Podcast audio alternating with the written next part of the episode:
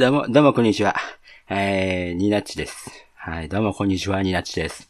えー、この音声は新録で撮っているんですけれども、えー、この番組を初めて聞いた方はですね、はじめまして、ニナッチと申します。えー、この番組の趣旨はですね、えー、2017年、えー5月末より配信を開始していた、えー、ポッドキャスト配信向けのシーサーブログに投稿していた、音声記事、えー音声ブログの、えーニナッチのそこんとこという番組がありました。えーところが、2018年1月、えー中旬をもってそのページを、えー消去してしまったというふうなちょっとした事件がありまして、すべての音声がなくなってしまったので、えー番組自体が消えてなくなってしまったということなんですけれども、この番組の趣旨はその番組を、えーアーカイブ化していこうかというふうなことで、まあ、新しくページを作りまして、アーカイブを作っていきましょうというふうな、えー趣旨の番組となっております。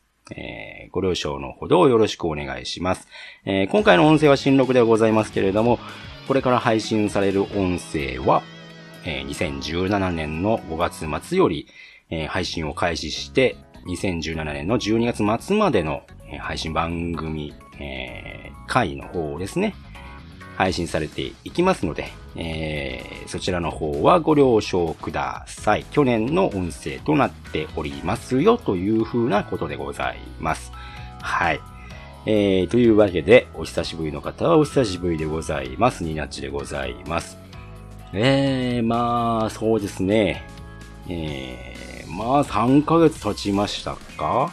はい。だいぶ、まあそうですね。ちょうど3ヶ月経たないかぐらいが、えー状況の日付になってます。まあこの音声自体も、えーポッドキャストに申請をして、えー通って、うんまあ、ポッドキャストを通して皆さんが聞いてる頃にはもう4月を超えてるかもしれないんですけれども、えー現在収録しているのが実は3月の13日というところでございますね。はい。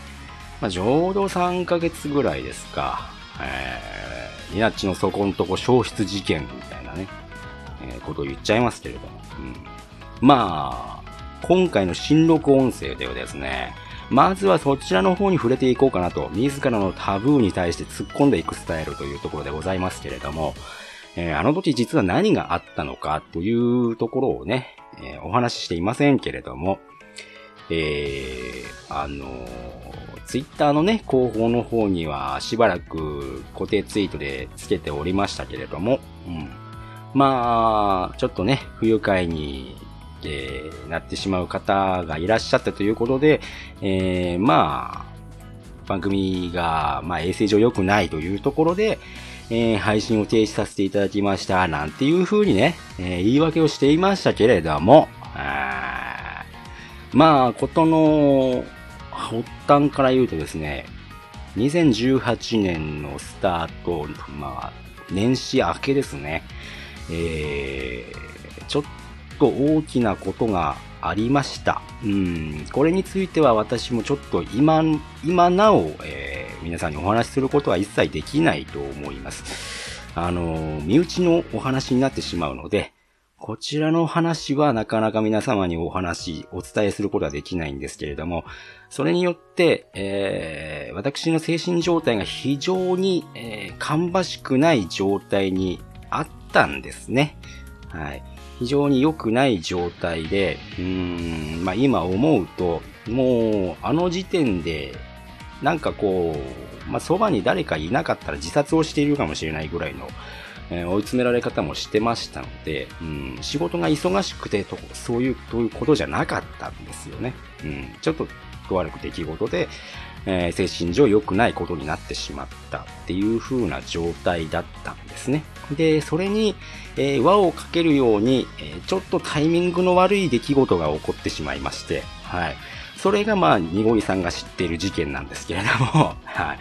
まあ、それが起こってしまいまして、とある方とのやりとりがあったんですけれども、まあ、それはね、別に良かったんですけど、最後に、まあちょっと、まあうちの番組に対してちょっとご意見をいただいたんですけれども、えー、そんな精神状態の私がですね、その意見をもらった瞬間に、えー、思ったことはですね、うわ、うわ、そういう風にみんな思ってるんや。うわ、うわ、もう、俺もこの番組や、やってらんないっていう風な、そんな被害妄想を抱いてしまったわけですね。うわ、うわ、みんなそう思ってるんや。ああ、そうなんや。わかったわかった。もう、もうこのページ消そ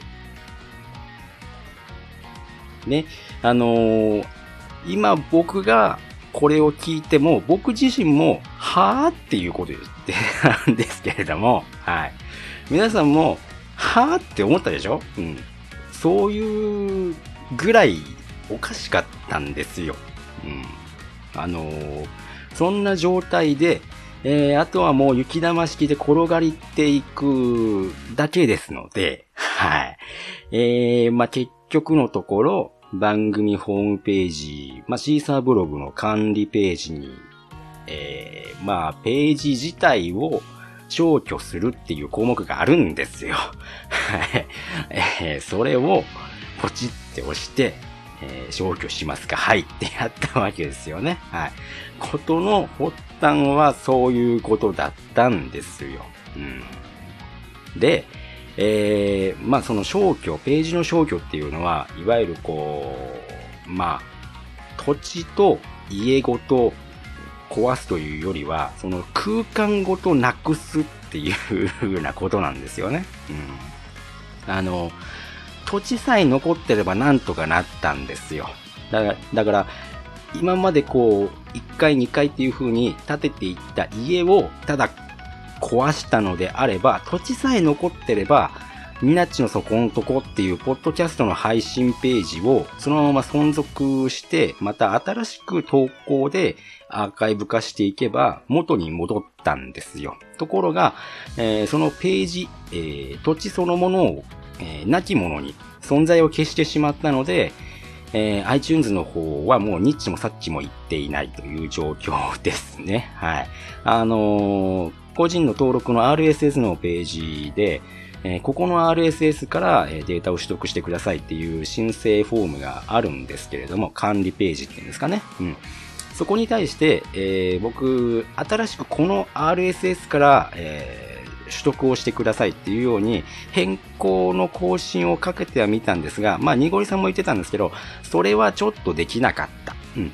ということで、えー、今、ニナチの底のところを登録している方はですね、おそらく今までの、えー、0回から配信、最新回までのタイトルの表示はされてると思うんです。ただ、いざ聞こうとすると、えー、ダウンロードしてる方は別として、えー、ダウンロードしてない方、ストリーミングで聞こうとすると、この記事は再生できませんっていう風な、え、表示になると思います。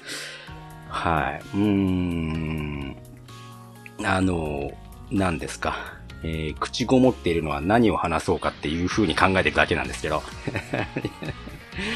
えっと、まあ、これ以上、えー、ニナチの底んとこっていう、ポッドキャストの配信の、えー、記事自体は、えー、どうにもならないです、えー。消えることもないと思います。もしかしたらその、なんかこう、何年かした後に一切更新がないので、えー、iTunes から、えー、消されるとかそういうことはあるのかもしれないですけど、えー、セミの抜け殻がそのままこう、なんていうんですか、老人形のようにこう放置されたままみたいなね、えー、そんな状態です。うん。これはね、僕にも、えー、皆さんにも、おそらく何もできないと思います。はい。なので、えー、ニナッチのそこのところを、えー、登録されている方は、えー、登録を解除するなり、えー、そのまま放置するなりして、はい。えー、こちらの方ですね。はい。ニナッチの底のところ、リペアという風に名付けて、楽してニナ底 R という風にしております。はい。えー、まあそういうことですね。はい。リペアしていこうっていう風な感じです。はい。で、えー、一部音声が、えー、まあ残っているというか、収録回はすべて、えー、まあ保存してある、えー、音声出力して、えサイズを小さくしたものを、え収録記録として残してあるんですよ。ただ特別会とかが、えー、実は保存してなかったりするんですよね。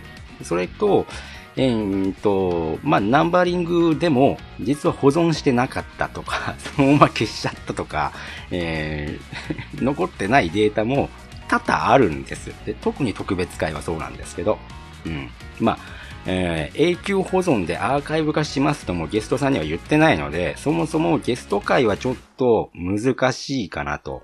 えー、まあ聞いてる方は、あれとして、とめきちさんの回は、もしかしたらとめきちさんに許可をもらって、えー、やるかもしれません。あれ、あのデータは確か残ってるはずなので、いや、残ってないかな。ちょっと、えー、今ね、デスクトップを見ればわかるんですけど、えー、まあ、それもね、えー、いろいろ、これ 探す必要が出てきますので、はい。まあ、それはいいとしましょう。えー、まあ、そうですね。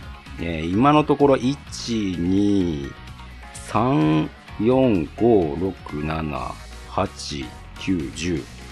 えー、10回特別がない感じですかね。うん。まあ、10回特別はね、あれ、何だったんですか？正直。あれは、その、なんていうんですか？オールナイトニッポンのパロディをしたかったのか、それとも、オルネポさんのパロディをしたかったのか、よくわかんないものになっちゃいましたから、あれはね、残っていたとしても多分更新しないと思うし。ね、14、あ、15がないですね。15回って何を配信したんですか？まあ、知ってる人は知ってるんでしょうけれども、まあ僕もね、今 iTunes を見れば15回が何だったのかっていうのはわかるんでしょうけど、15回は皆さんありません。はい、データがないです。16、17、18、19、20、21回から A 面、B 面とかあるので、えー、もしかしたらデータが A 面だけないとか B 面だけないとかいうのがあるかもしれませんね。15回っていうのは何なんですか？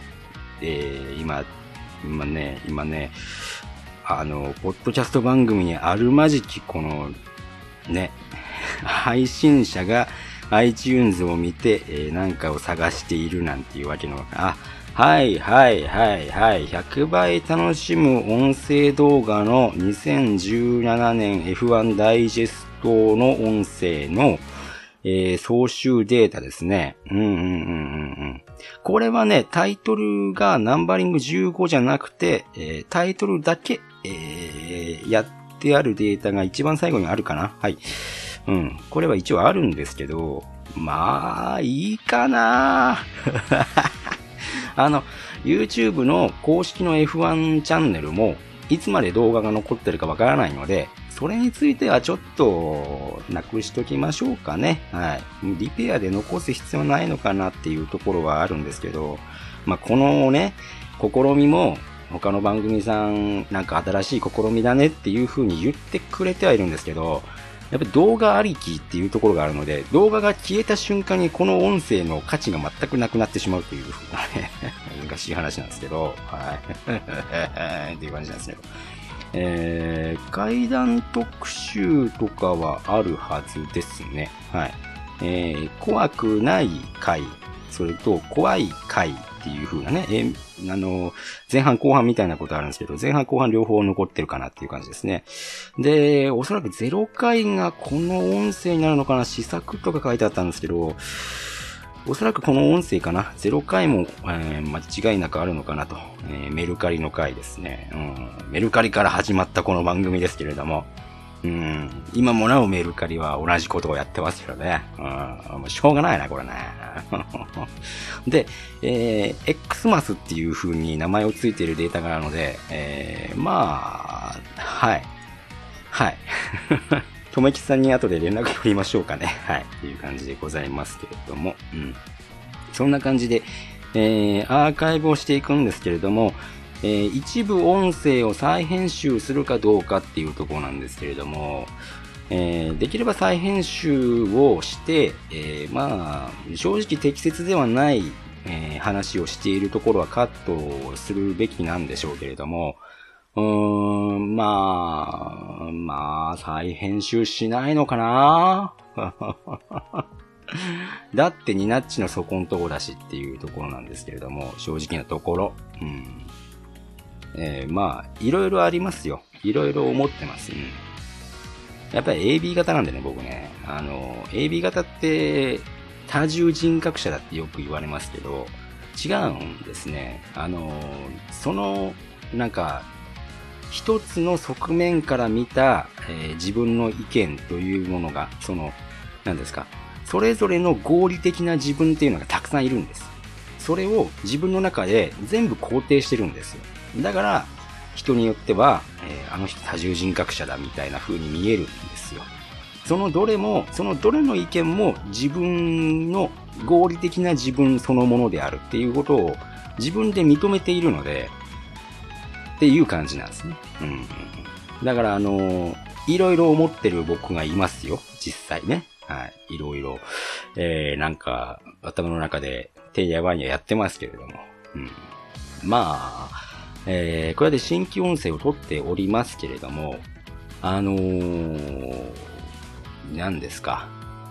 今後、えー、このニナソコリペアの方ですね、えー、新規音声の収録会があるかどうかっていうのを、えー、なんか、発表することも微妙よくわかんないですっていう風な状態です。とりあえずは、アーカイブっていうところに、えー、しばらくは集中しようかなっていうところはあるんですけれども、じゃああれですよ、ブラックパンサーのことを語りたいなというふうに思ってる自分もいるし、いやー、その、うんまあ、実際ね、体調も全然戻ってないので、実際にあの、今年20年ぶりにインフルエンザを引いたと思ったら、インフルエンザ A 型と B 型を両方発症したっていう風なね、状態ですし、まあ体調としては良くないんでしょうねっていうのと、えー、精神的な部分ですね。精神的な部分で、えー、なんか大丈夫なのかなっていう風な自分ではいまいちよくわかってない部分っていうところが怖いなっていうところですよね。うん。そういったところがあるので、えー、非常に、え、悩ましい状態なので、まあ、今後どうなっていくのかっていうのはわかんないかなっていう状態なんですけれども、えー、にごりくんにも言ったんですけれども、ゴールデンウィーク明けに新しい番組をなんていう風に言ったんですけど、それもね、その、仕事の方が、まあ、とりあえず、あのーとても忙しい時期を抜けるのが、だいたい初夏から、えー、秋、中盤ぐらいっていうんですかね。はい。そこら辺はなんかこう、のんびりできる季節なんですけれども、まあ、のんびりできるわけじゃないんですけどね。仕事的な内容としては1年を通せ、通してみれば、だいぶ緩やかな時期なのでね。うん、まあ、そういう時に、えー、新しい番組を、にごりくん N ズバーの企画をっていう風に言ったんですけど、いや、皆さん、あの、あなた大丈夫なんですかっていう風に言われたので この言葉にはいろんな意味が、あの、込められてると思うんですけどね。はい。あの、彼はね、僕より大人だと思いますまあね、あのー、わかんないです。はい、わかんないです。とりあえず、あのー、稲底自体はね、えー、まあ、いろんな途中からね、お便りをもらって、いろんなリスナーさんを聞いてもらって、そういうところが僕の財産でもあるので、稲底自体のアーカイブ化っていうのは非常にやりたいことなので、この番組はね、えー、そういう風な形で、えー、残していこうかなと。ただ、えー、最新回まで、えやった後に、じゃあどうするかなっていうところですね。はい。果たして、えその先が配信されるのかっていうところは、え誰にもわからないっていう風な状態でございます。はい。そんな感じでございますね。えー、えー、今ね、多分後ろで流れてる曲が、多分ね、うーん、リスナーさんの一人か二人は、あれこの曲ってニナチさん大丈夫なんですかっていう風に 言う方ともいると思うんですけれども、この曲はあの僕がね、えー、まあ、イラの意味と予防戦の方で、ちょっと紹介した、レイヤードストーリーズゼロという、えー、スマートフォン向け配信ゲームの主題歌なんですけれども、なんとこの音声はですね、オープンソースなんですよ。皆さん。すごいでしょ？あの、これをバンナムがやっているということを、もうちょっと大々的にバンナムも、あのー、みんなにこう広げればいいのに、これオープンソースなんですよ、本当に。あの、ホームページ行くとオープンソースの項目で、まあ、2曲のいろんなバージョンの音声が公開されてるんですけれども、まあ、オープンソースのせいでですよ。あの、僕はあの、iTunes で、えー、まあ、その、曲を買ってね、あの、高音質の曲を買って、あの、イヤホンで聴いて音楽をリピートさせたりこうして、ガンガンヘビーローテして聴きたい、あの、タッチなんですよ。なのに、あの、これはオープンソースを、オープンソースとして開示しちゃったら、これ、それできないじゃんっていう風な。あの、僕にとって不利な部分もあるんですけれども、えー、せっかくオープンソースというところで、えー、今使わせてもらってますね。一応ね、なんかこう、えー、個人的な、個人向け的な商業的なものに、えー、使っても構いませんよ、みたいなところ。うん。えー、いうところは OK みたいですね。まあ、このポッドキャストというのはね、個人でやってる、まあ、まあ、非商業的な活動ですので、はい。ああ、まあ、アーカイブをね、なんか有料配信しているような番組さんありますけれども、うちの番組っていうのはね、そんなものはあの、めんどくさいんで、はい。その音声を配信してそれでお金をもらうみたいな、そのシステムを作ること自体もめんどくさいので、はい。そんなことしませんけど。別に喧嘩売ってないです。あの、全然喧嘩売ってないです。あの、とにかく、とにかく僕がめんどくさいですっていう風なだけの話なので。はい。えー、まあそんなところでしょうか。はい。で、えー、この新録音声はですね、これで終わりじゃないんです。今回はですね、実は気になってるあのことについて、えー、まあ、ここからリサーチも含めて話していきましょうという風なことになっております。というわけで、えー、後半に続きます。はい、えー、今回はですね、話の種としましては、漫画村ね、話題になってるあれですね、はい。これがですね、ポッドキャストを僕も聞いてるんですけど、いろんな番組。いろいろ漫画村の話題に上がってはいるんですけど、えこれって何ですか？なんで、その、潰れたりしないんでしょう？訴えられたりしないんですかね？っていうのが、っていう話が多いんですよ。じゃあ、その、え、実際どうなんですかっていうのを多分リスナーさんみんな思ってると思うんですよ。僕も思ってるんですよ。はい。で、僕自身は、あの、こういううん、なんていうんですか、漫画配信サイトっていうんですかね。えー、そういうものを利用しないたちなんですよ。僕って所有欲が高いので、やっぱり雑誌とか漫画本、まあ、単行本とか、そういったものを買って読みたい派なんですよ。うん。で、まあ、配信サイトによくあるですよ。ここからは有料ですっていう風になるじゃないですか。なんで、あとは、あの、毎日1話ずつ無料ですっていう風なやつ。なんでこっから読めないねんっていう風になるわけですよ。僕にとってみれば。じゃあ、その、雑誌を買ったり、単行本を買ったり、まあ、あの、最近になってですね、あの、かさばるっていうことから、iTunes で、えー、そのもの、単行本そのものを買ったりしていますね。うん。iTunes はね、すごく今僕にとって便利ですね。あの、収納スペースもかさばりませんし、あとね、あの、読み終わったらですよ、とりあえずダウンロードを消しておけば、購入履歴だけはあるわけですよ。ということは、また読みたくなったら、またダウンロードをして、えー、iTunes のデータからね、えー、引っ張り出してくればいいわけですから、うん。そういうところがすごく便利なんですよね。うん。あの、最低限までコンパクトに、あの、圧縮できるみたいなね、収納スペースがね。はい。このスマートフォン1台で済むっていうところがあって、まあ、やっぱりあの、iPhone に切り替えてから、すごく便利に使ってますね、そこら辺は。うん。まあ、電子書籍の便利さっていうのは、僕は iPhone になってからは、あの、なんですか、便利になったなっていう風に実感しましたね。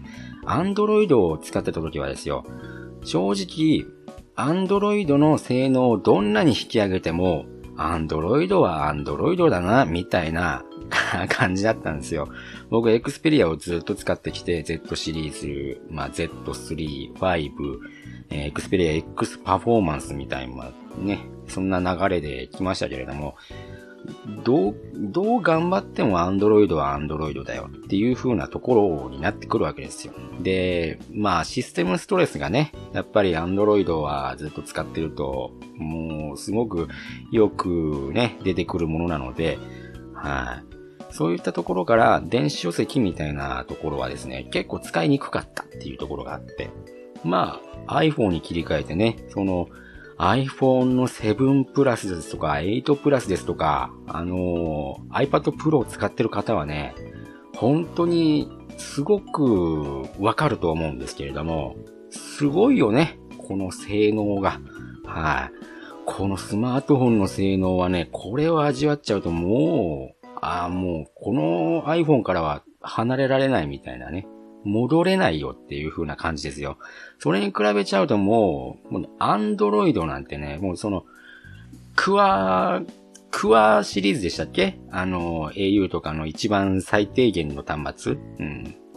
あそこら辺から別に、あの、ギャラクシーシリーズとかエクスペリアシリーズをどんなに見たとしても、アンドロイドはアンドロイドみたいな そんな感じになっちゃうんですよね。まあ、拡張性っていうものに関して言えばアンドロイドの方が高いんですけれども、うん、まあ、まあ、そういう話はさておきまして、うん、漫画配信サイトがね、僕に合わないので、僕そういうところって見ないんですよ。うん。で、漫画村も、そういう話題になってから、あ、そういうところがあるねんなっていう風なね。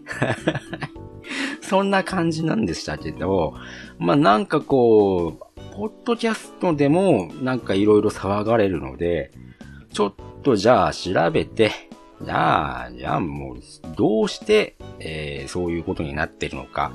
なんで、えー、漫画村が閉鎖されないの？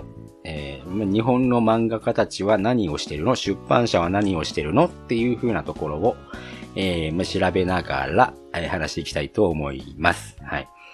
えー、っと、そもそも漫画村というサイトは、えー、まあ、いろんな有名作品、話題の作品なら、とっても大半のものは、えー、無料で全部掲載されていると。で、こういうサイトによくある広告の量もそれほど多くないという風なところで、まあ、最近になって急速に話題になって利用者が増えているサイトだと。で、漫画村ということではあるんですけれども、漫画だけじゃなくて小説、実用書、あとビジネス書、あと写真集とかまであると。あのー、まあ、この実態を知らなければ、最強の、なんですか、書籍サイトじゃないかというふうに、えー、思うんですけれども、えー、実際には、えー、まあ、無断掲載の違法サイトであるというところではあるんですけれどもね。はい。で、えー、まあ、そんなに確定事項ではないんですけれども、調べたところ、えー、漫画村はウイルスがある可能性がある、えー、危険なサイトですっていう風な、えー、触れ込みもあるみたいですね。はい。で、えー、まあ、最近では、なんか、怪しいチェックボックスが表示されるよとか、私はロボットではありませんみたいな表示が出るよみたいな ところで、えー、利用者が不安を抱えているとかね、言ってんすけど、あのー、これはね、漫画ね、話題の漫画を全巻無料で読めるサイトなんて、あの、常識的に考えて、まともなサイトではないので、はい。何を言ってるのかっていうふうなところは僕もよくわかんないんですけど、はい。で、漫画村って今どのぐらい利用されてるのっていうところなんですけど、うんと、とあるウェブサイト解析ツールを、えー、参考にするとですね、えー、漫画村のサイトランキングはなんと日本で32位。えー、月間利用者数が約、えー、9800万人強。ほう。おー。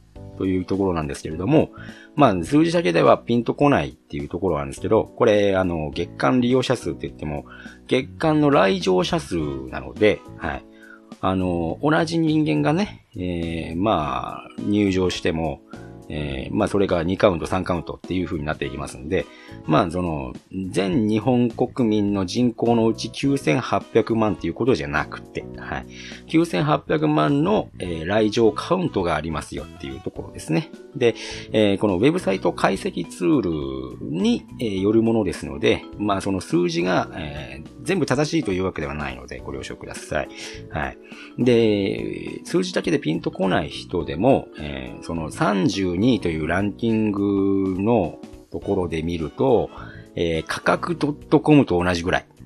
あとは、ライブドアの来場者数ぐらいとかな。はい。いう風な有名なサイトがあるんで、並んでいるんで、この漫画村という、まあ、いわゆるね、無料漫画サイトみたいなところで言えばですよ。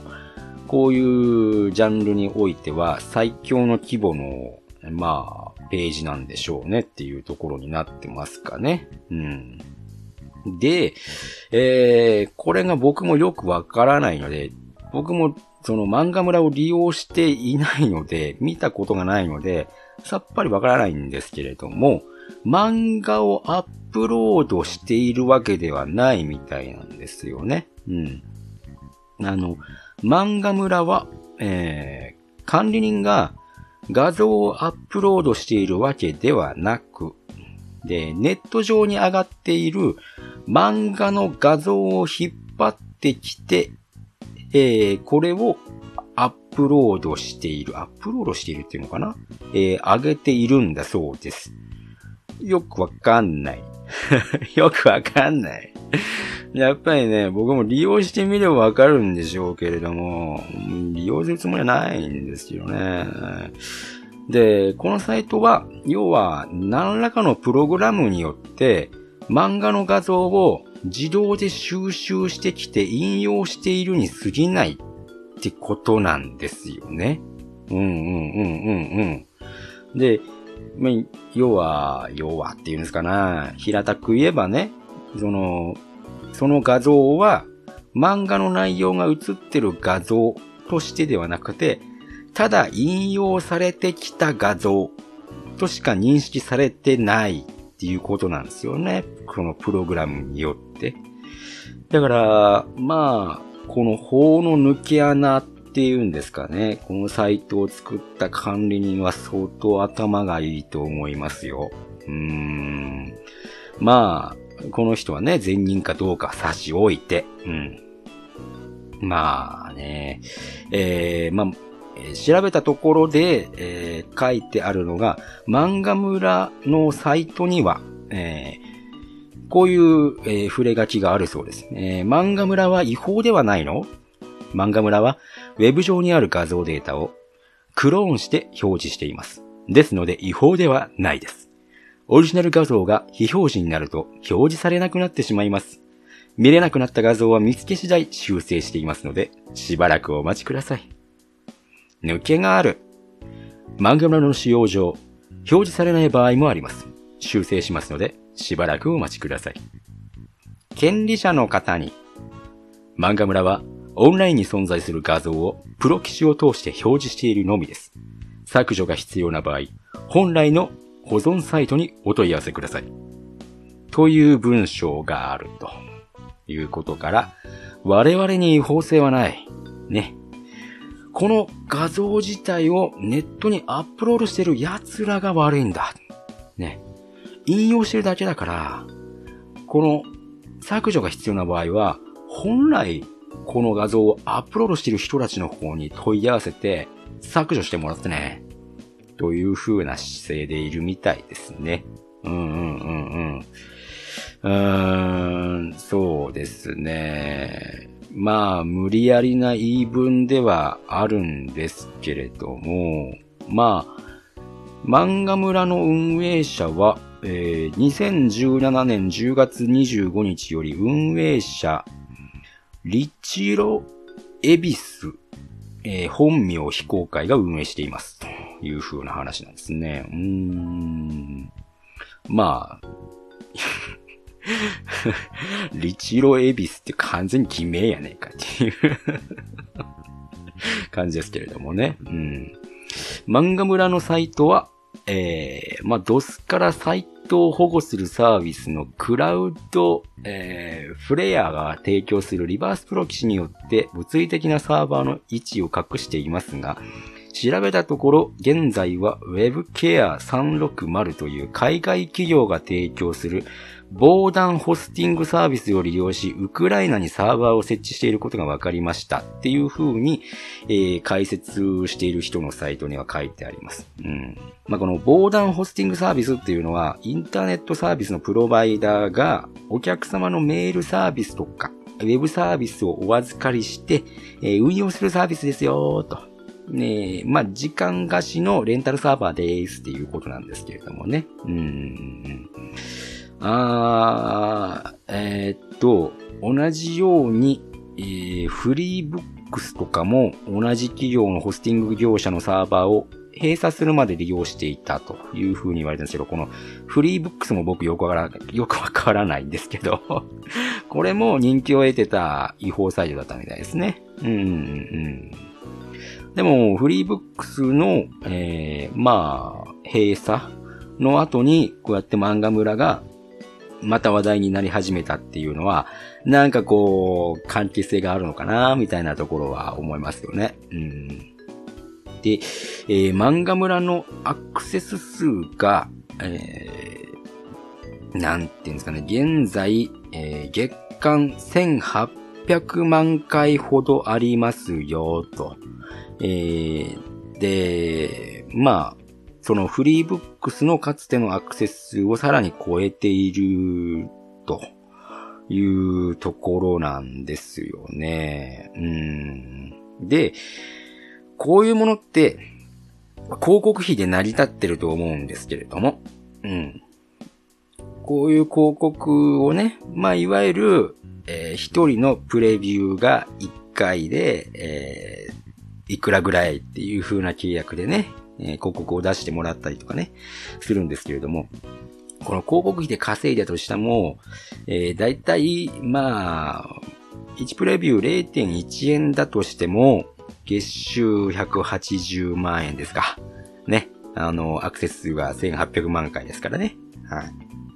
まあ、言うてもですよ。アクセス数が1800万回ですから、まあね、1プレビュー0.1円だとしてもみたいなところではなくて、まあ、こんだけ話題になってるにもかかわらずね、摘発されないところを見てると、まあ、尻尾をつかませない対策がきっちりしてるっていうのと、このシステム自体がね、頭がよくできてるなーっていうところですね。うん。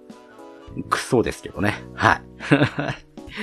ちなみに、えー、現在漫画村の運営のスタンスはっていうところで、えー、漫画村に漫画で見れるビュアーサイトっていうね、あの、解説が出てるんで、あの、ラリックマくんとラビットくんが解説、あの、会話してるんですけど、えー、ラビットくん、突然だけど、漫画村について説明するよ。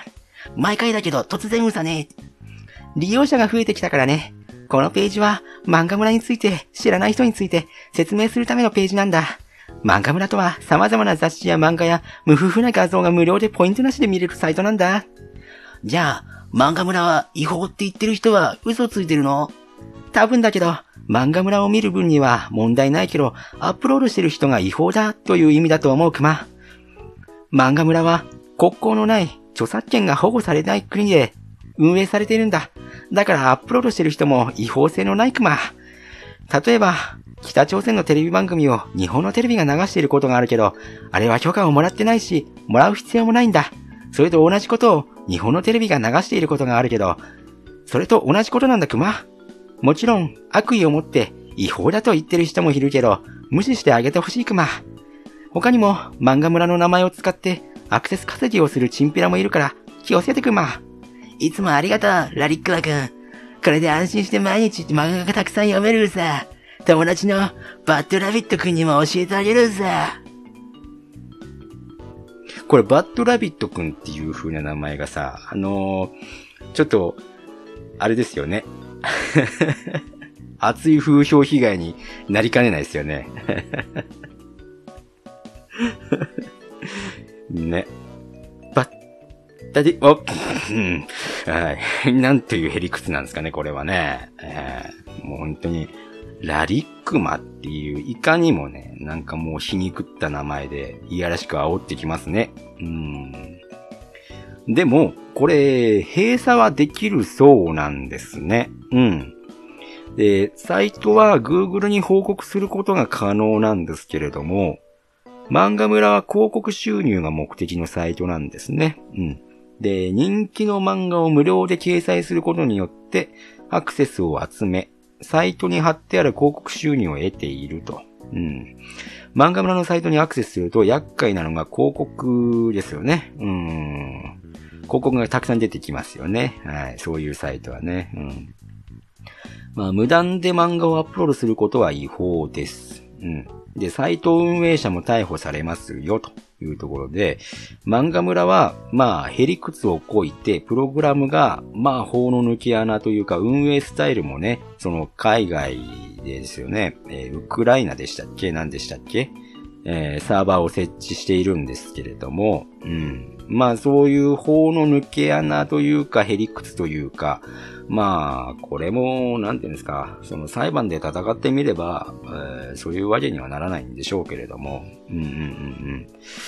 えー、なので、漫画村は明らかに著作権を無視して違法運営をしている違法なサイトなんですよね。でも、著作権法は申告罪なので、えー、罪に問われにくいというところで、訴えるのがめんどくさいというのが現状なんですわ。っていうことなんですな。はい。で、漫画村のようなサイトはね、ネットにたくさんありますよというところで、まあ気になる方は、Google さんへ通報するか、版権を持っている出版社に連絡していいと思います。かなり大きいサイトなので、一人や二人程度では削除はされないですが、みんながみんな Google さんにこのサイトは違法だぞと報告すれば閉鎖されますと。しかし、このサイト、誰が報告するのでしょうか？うーんと。漫画村は言い方は悪いですが、完全に読者側は得しかしないサイトです。むしろ漫画村を毎日のように見ている人は、見れなくなったら損をします。人は自分が損をするような行動は進んで行わないということでしょうか？というふうにね、えー、まあ解説してるページさんは言ってますけれども、なるほどというところね。うーん。まあ、この漫画村のね、閉鎖されない理由のもう最たるものっていうのは、この管理人がうまい方法でアップロードしているからではなく、うん。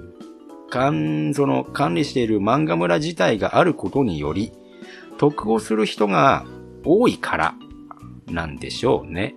うん。ですから、現に、小中学生の間で漫画村がかなり流行っているようですよ。で、これによって、単行本を買わなくて済むよとか、今は漫画村で読めるよっていう風な声も多数上がってるんですよね。うん。まあもちろん漫画村は違法サイトなので、閲覧は褒められた行動ではないですよっていうところなんですけれども、まあその、僕も知らないように、親御さんなんてもっと知らないと思うんですよ。まあ僕も親ですけど、人の親ですけれども、娘の親ですけれども、うん、僕が知らなかったように、要は、娘の方はね、漫画村っていうのがあるんだってって友達に教えられて、へーっていう風に便利に見てるでしょうけれども、その実態を実は親が知らなかったりするっていう風なね、ところがあると思うんですよ。ですから、親御さんもよくわからずにそれを、あのー、まあ、放、放認してるっていうんですかね。よくわからないっていう風なところなんでしょうね。うーん。で、NHK の報道によると、えー、この閲覧自体は日本の法律では罪に問えないそうです。うん。なるほどね。はいはいはい。まあ、あれですね。お店で売ってるものをただで撒き散らすことも、まあそれを利用することも、まあ普通に考えて、まあ違法ですよ。ね。はい。以上。っていうことですわ。うん。まあ、集英社ですとか、いろんなコミックさんで、最近、これを風刺するような漫画が掲載されてたりするみたいですね。はい。まあ、あのー、映画館でもね、ノーモア映画泥棒の CM で言われてるように、違法にアップロードされた作品を見るのは、まあ違法ですよっていうとこですわ。はい。まあ、この、いろいろね、NHK も取り上げたように、ワイドなショーでも、なんか漫画村について研究してたみたいですね。うーん。うーん、ね。はい。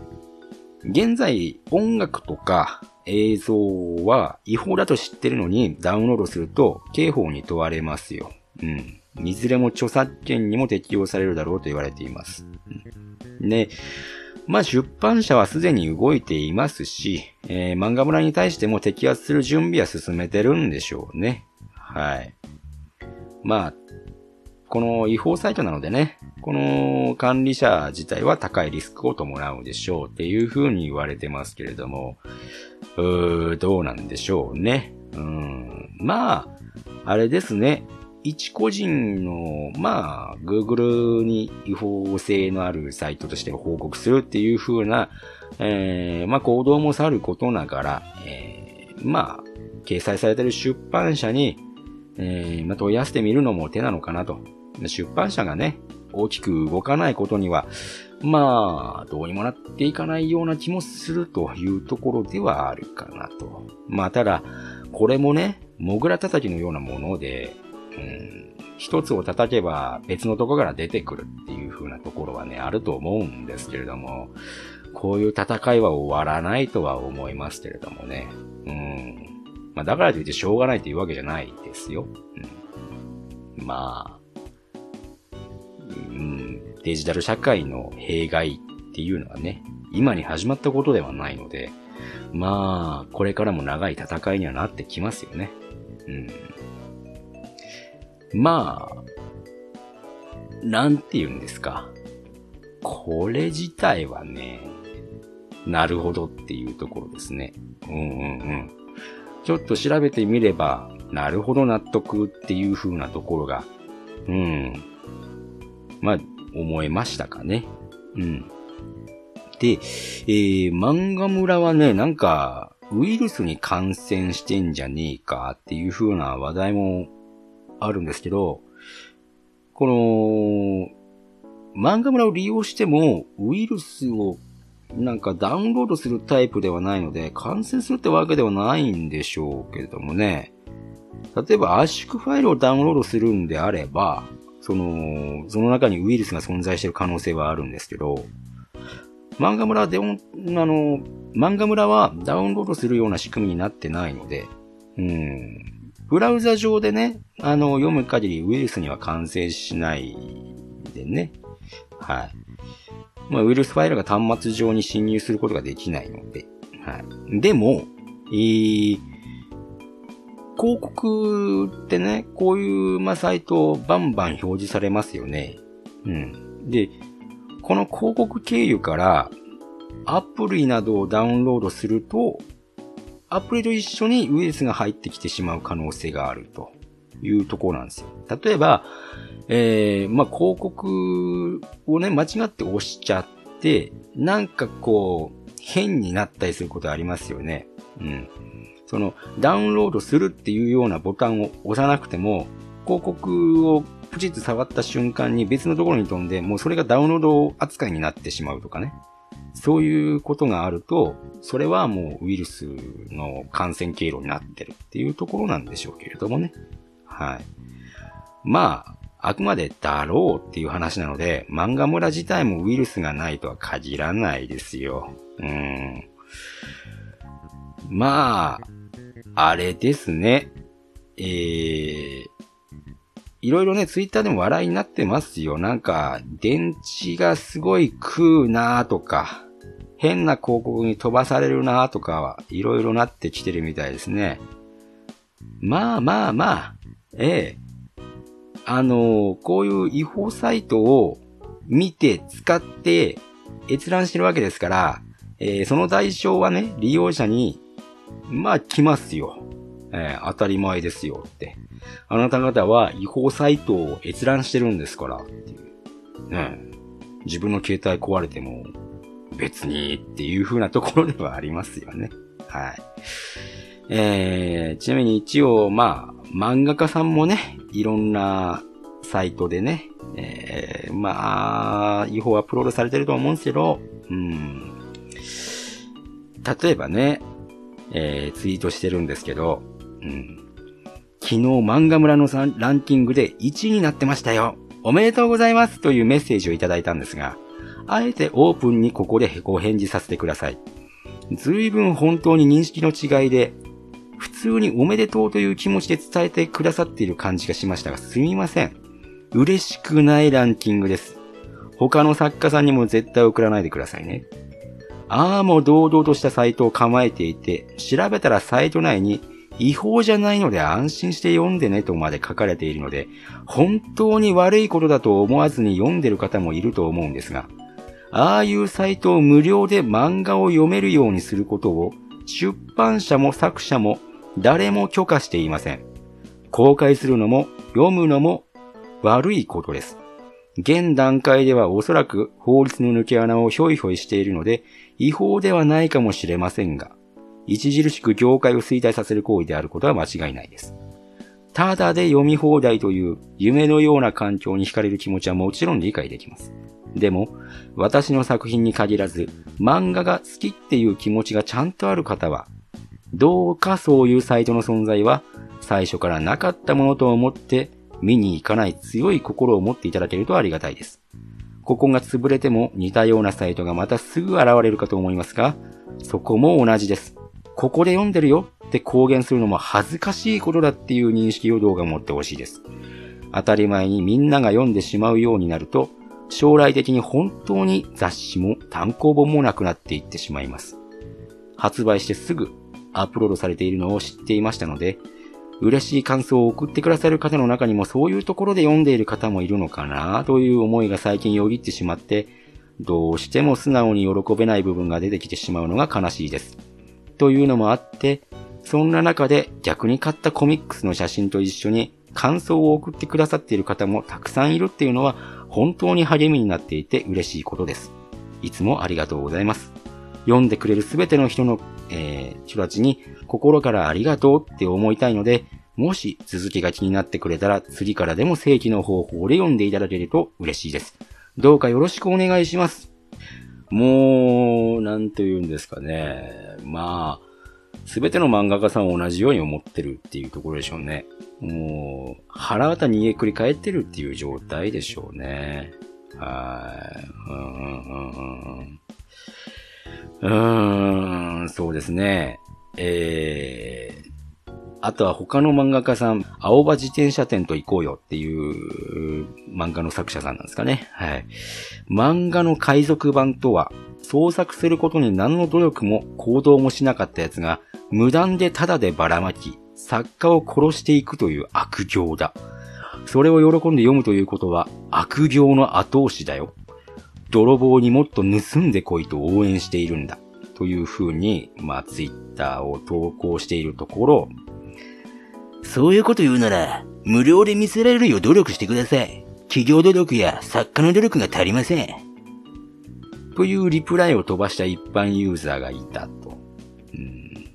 まあもちろんこのリプライに対してはかなりの批判が集まって、当人はアカウントを削除した模様と。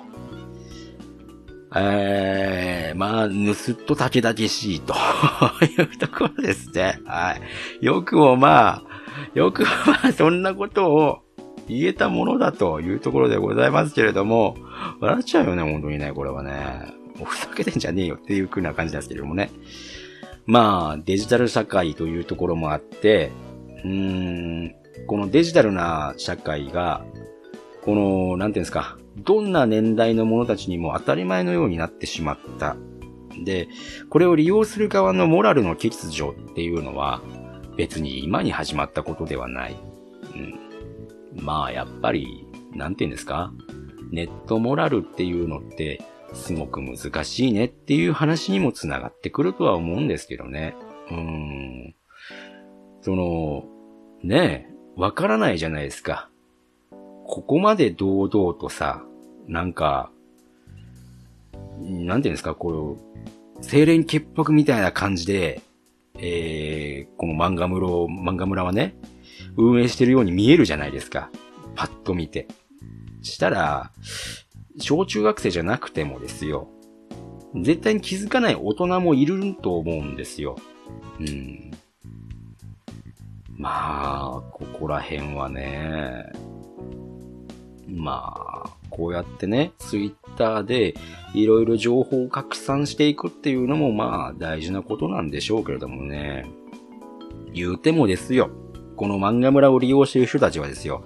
利益しかないわけですから、これを読まないようにするという行為自体はなかなか難しいんじゃないですかね。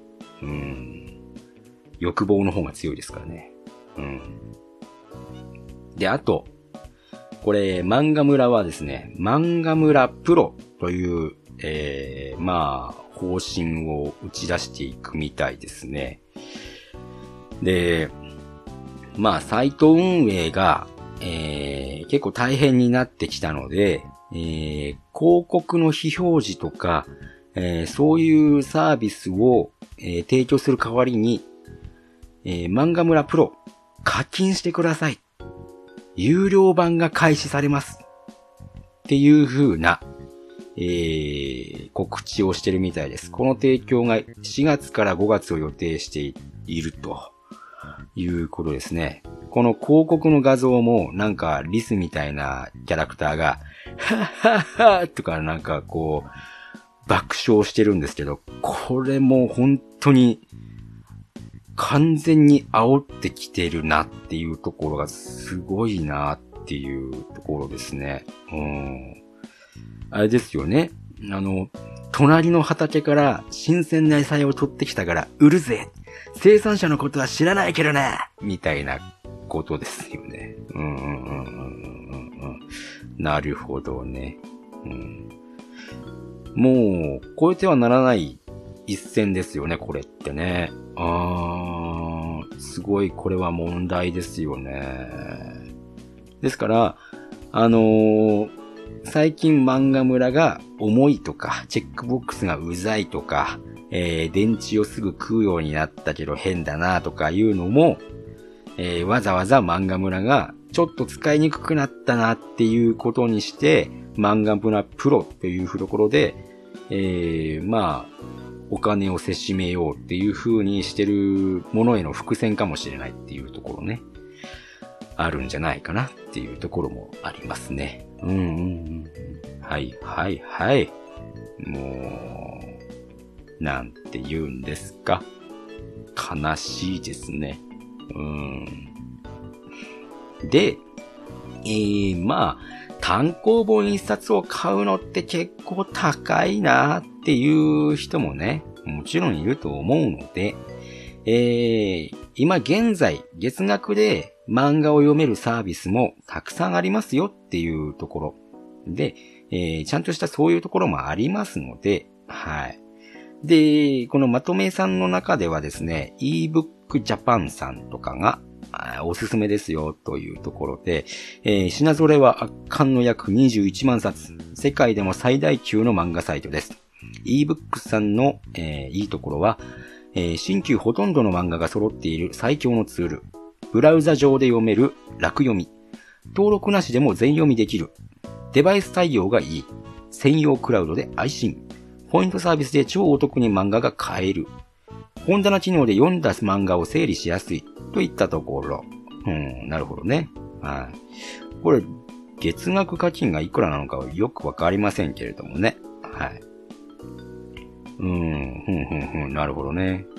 えー、ebook Japan っていうのは、えー、そのまま、えー、アルファベットでね、e-b-o-o-k-j-a-p-a-n って書いてね、ebook Japan さんっていうところみたいですね。うんうんうんうんうん。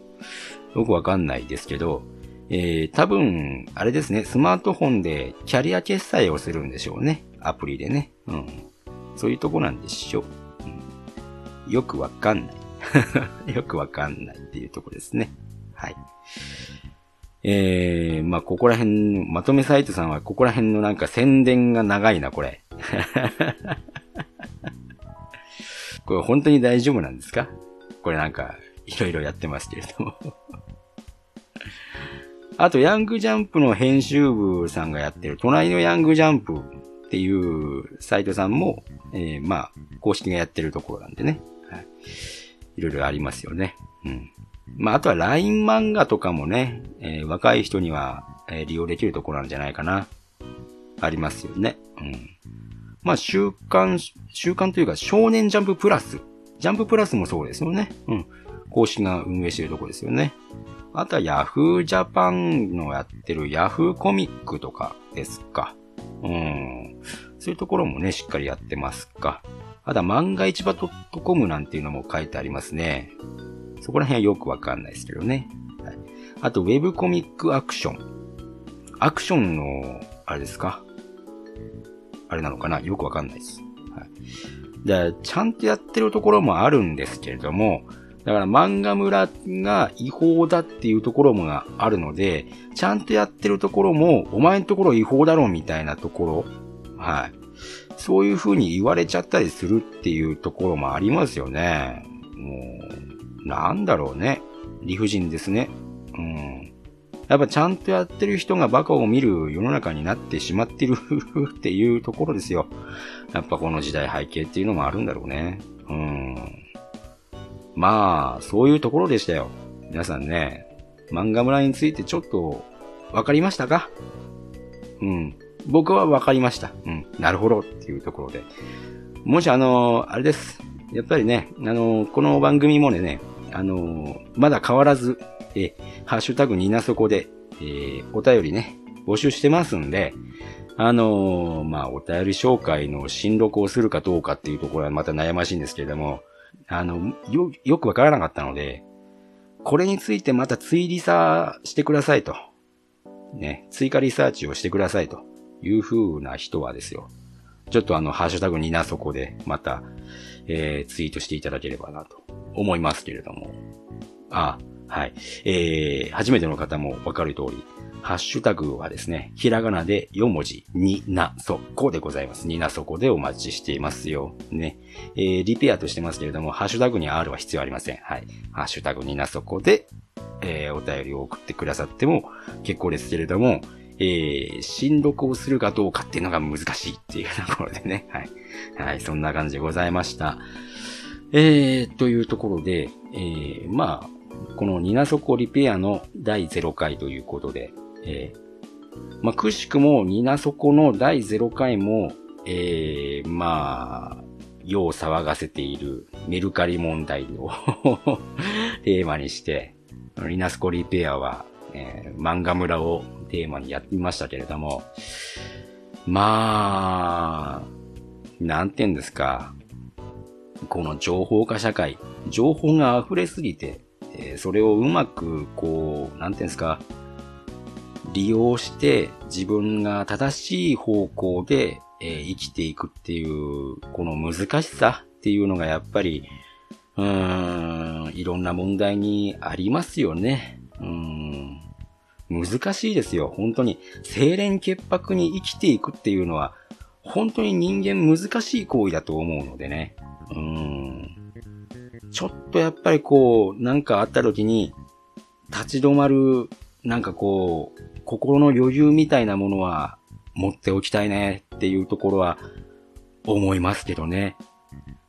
うん、こう、偉いことを言うときはね、そういうことを言えますけど、まあ、わかんないときはもう完全にね、やっぱり人間って簡単に洗脳されちゃいますから、うーん。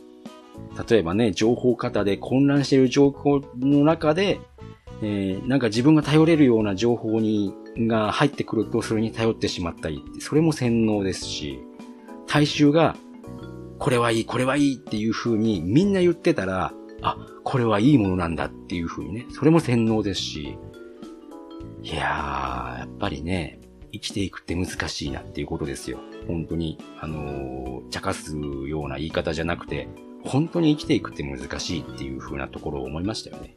うん。はい。というわけで、この音声が iTunes の、え、申請を通って、いつ公開されているのかっていうのは、よくわかりません。まだ僕も収録している段階でね、いつじゃあ、えー、まあ、何ですか、シーサーブログを再度立ち上げて、音声を投稿して、えー、それを、えー、iTunes に、iTunes に申請してっていう風なところはまだ目処立ってないので、はい。まあ、この収録は3月の、えー、まあ、中盤に収録しましたけれども、皆さんが聞いてるのは何月なのかっていうところでね、はい。えー、もしかしたらもうすでに漫画村がもう潰れているかもしれませんし、はい。というわけでね、えー、このニナソコリペアでは、えー、今後ですね、ニナッチの底のとこで配信された、えー、音声を再度、えー、編集が必要であれば再編集してアップロードしていきますというところで、えー、アーカイブを行っていく番組として、まずは、えー、リスタートという風な形で出発したいと思います。これからも、えー、皆様のご愛顧よろしくお願いいたします。それでは皆さんまた次回、えー、新録がありましたら、またお会いしましょう。ニナッチでございました。それでは次回は過去のニナッチにお会いしてください。それでは。この番組では、皆様からのお便りを募集しております。お便りは、Twitter ハッシュタグ、ひらがなで、に、な、そ、こ、をつけて、みなそこでつぶやいてください。皆様からのお便り、お待ちしております。